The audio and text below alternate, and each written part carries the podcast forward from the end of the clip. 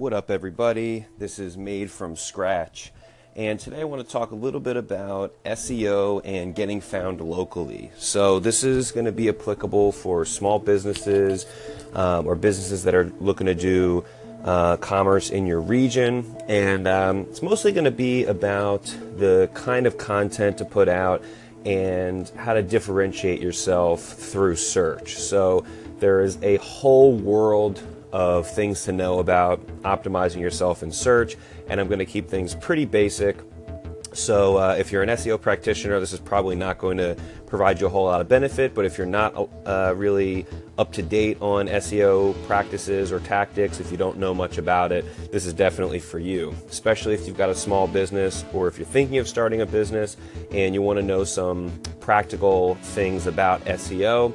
And uh, even if you're not a business owner of the kind of business I'm going to talk about, some of these principles or practices and stories uh, could be beneficial for you. So stay tuned for getting found locally using SEO. First, I want to talk about restaurants. So, if you're a restaurant owner, one of the most important things you can do in generating new business is to be found on search or searchable through different uh, social media platforms and apps and, you know, I think every restaurant owner at this point knows the power of a good Yelp review. And some restaurants do pretty well by incentivizing customers to leave Yelp reviews. Uh, you can incentivize people with coupons, um, gift cards, that kind of thing. And uh, you know, you need to be able to put out some kind of content on your website. A lot of restaurants don't have a blog. A lot of restaurants don't have um, updated websites, even. So you know, very simple things can have you stand out tremendously. And you know, the question is, if you're going to write a blog about a web uh, a restaurant, what the hell do you talk about? Um, that's not just SEO fodder because you can spit out articles that um, you know just contain keywords and who knows maybe that's enough in your region but you want to come up with something that's um, beneficial to your readers your potential customers. So it could be specials that you're having it could be talking about different kinds of drinks that you serve um, at your restaurant uh, if you have events, you know, I mean, the best way to have stuff to talk about is to have things going on in your establishment. So, you know, rather than first thinking, well, what should we write about? Think about what's going on with you and your business. Are you thriving? Do you have events? Are people asking questions about your menu? If so, those are the kind of things you could write about. Um, and you could have feeds on your website bringing people information about different seasonal foods, that kind of thing. But the the the simple things for restaurants, I mean, they'll go a long way. If you just Google right now restaurants in your area, I guarantee you, you see a lot of shitty websites, a lot of disorganized content and honestly, for restaurants, it's really simple the stuff that people want to see. They want to see pictures of your food, they want to see the menu, they might want to see a review or two, and they want to know if they can book um, a reservation. So if you make things easy for people and you consistently update very simple things, it can go a long, long way. The next group I want to talk about are architects, and this is specifically for high end residential architects. I know, a very, very uh, specific niche, but I've done a lot of research on the digital presence of architects. I've worked with architects in the past, so I know a little bit about this market.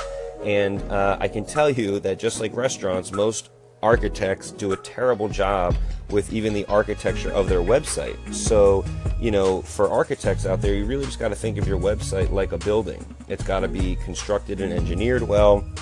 It's got to be organized um, with a good flow. There has to be wayfinding. It's all really very similar. If you were to build a building the way you built your website, most of you architects um, would not be licensed or registered. I mean, it's just it's just really silly.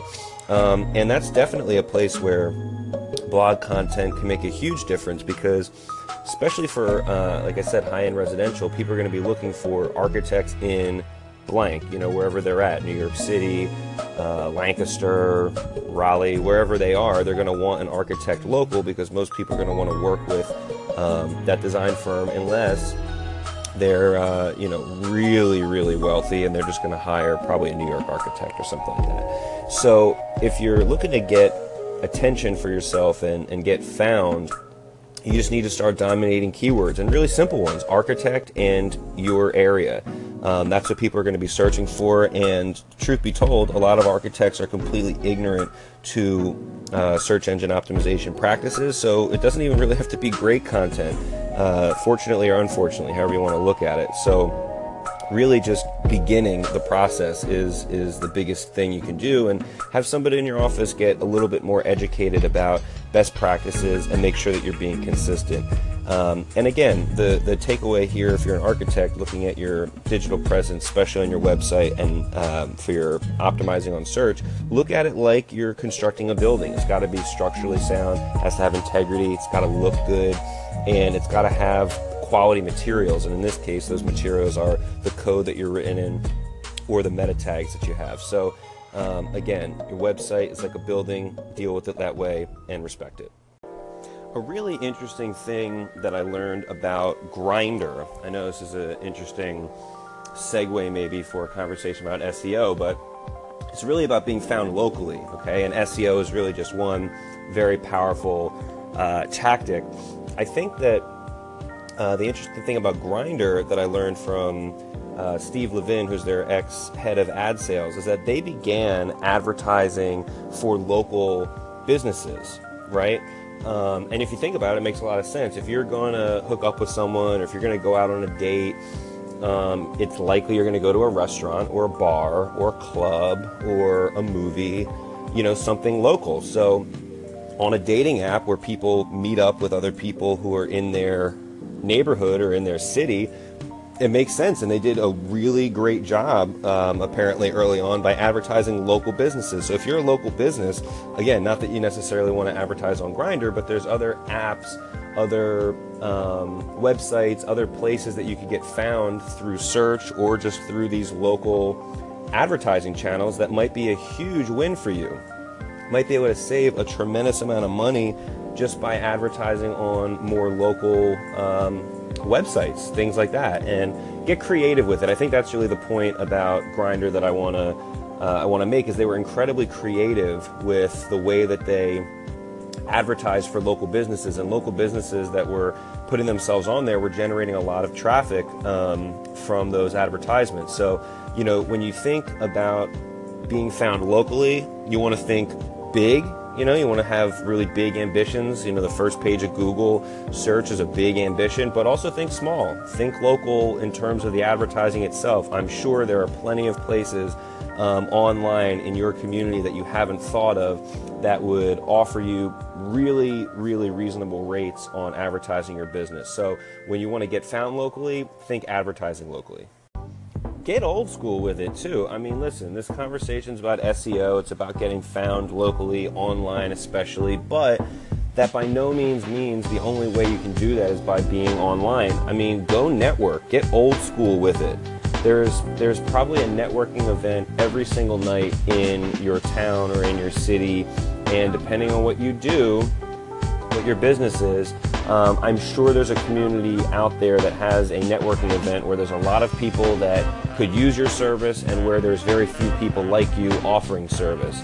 And if you go to networking events and you kill it and you give out your business card and you meet a lot of people, inevitably word of mouth spreads, especially if you're good and um, that can also generate uh, local business. Now that could generate local business directly, but also just if you're seen and you're present enough in the communities and the circles that you want to influence, eventually people, who was that guy? You know, they think back. Who was that woman? I met her at the thing in the event last week or last month or last year, whenever it was. And if you're out there and out there and out there and seeing people and shaking their hand and looking in their eye, um, eventually in a local market, you do generate a presence. I mean, I remember when I was a sales rep and uh, event first, no one knew me, no one knew who I was, no one recognized me, and then when I was at industry events in Philly um, or even uh, big trade shows, people would know me, people would notice me. I had friends at different agencies or companies, and um, you know, you just you gotta you gotta do what it takes. And for some businesses, honestly, old school networking, you're to generate a lot more qualified leads and closed sales than you ever would spending thousands of dollars on search ads. So it's not a one size fits all. It's not a cure all mentality that I have here in terms of getting found locally. which really is the focus of um, this episode. It's not necessarily SEO. You have to remember that SEO is just a tactic and a strategy, um, of course, but the point is about getting found locally. The point is to be active and be present by any means. And that's how you're going to get found locally. So if you're looking to de- develop and produce content for your business, um, make sure you're doing stuff. I mean, make sure your business is up to something. Make sure you're active. Make sure you're um, moving things forward and then write about that or record a video about that or podcast about that. It's not content first, it's action first, content documenting or expressing what you've been doing. And so that could be on your website, that could be with paid ads, that could be going to networking events. It really doesn't matter. Um, you have to be present and active in your local market in order to attract business there. That's the point. So I hope this was helpful. Call in if you uh, have any other tips about getting found locally, any networking advice, any um, SEO practices that you found are really effective, especially if they're for a specific industry. I'm really in, uh, interested in that because I do believe that uh, every industry interacts differently and clients or customers um, within different markets interact differently. So I would love to hear from folks. Call in. Hope you enjoyed the episode. Until next time, this is Made from Scratch.